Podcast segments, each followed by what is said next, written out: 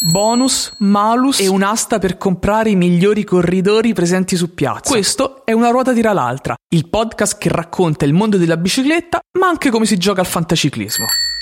Una ruota tira l'altra, Spiegami un po'. una ruota tira l'altra, Forte.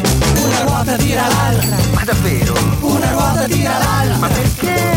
una ruota tira l'altra, Ma quando? una ruota tira l'altra, Dai. una ruota tira l'altra, Fede, una ruota tira l'altra. Come funziona il fantaciclismo?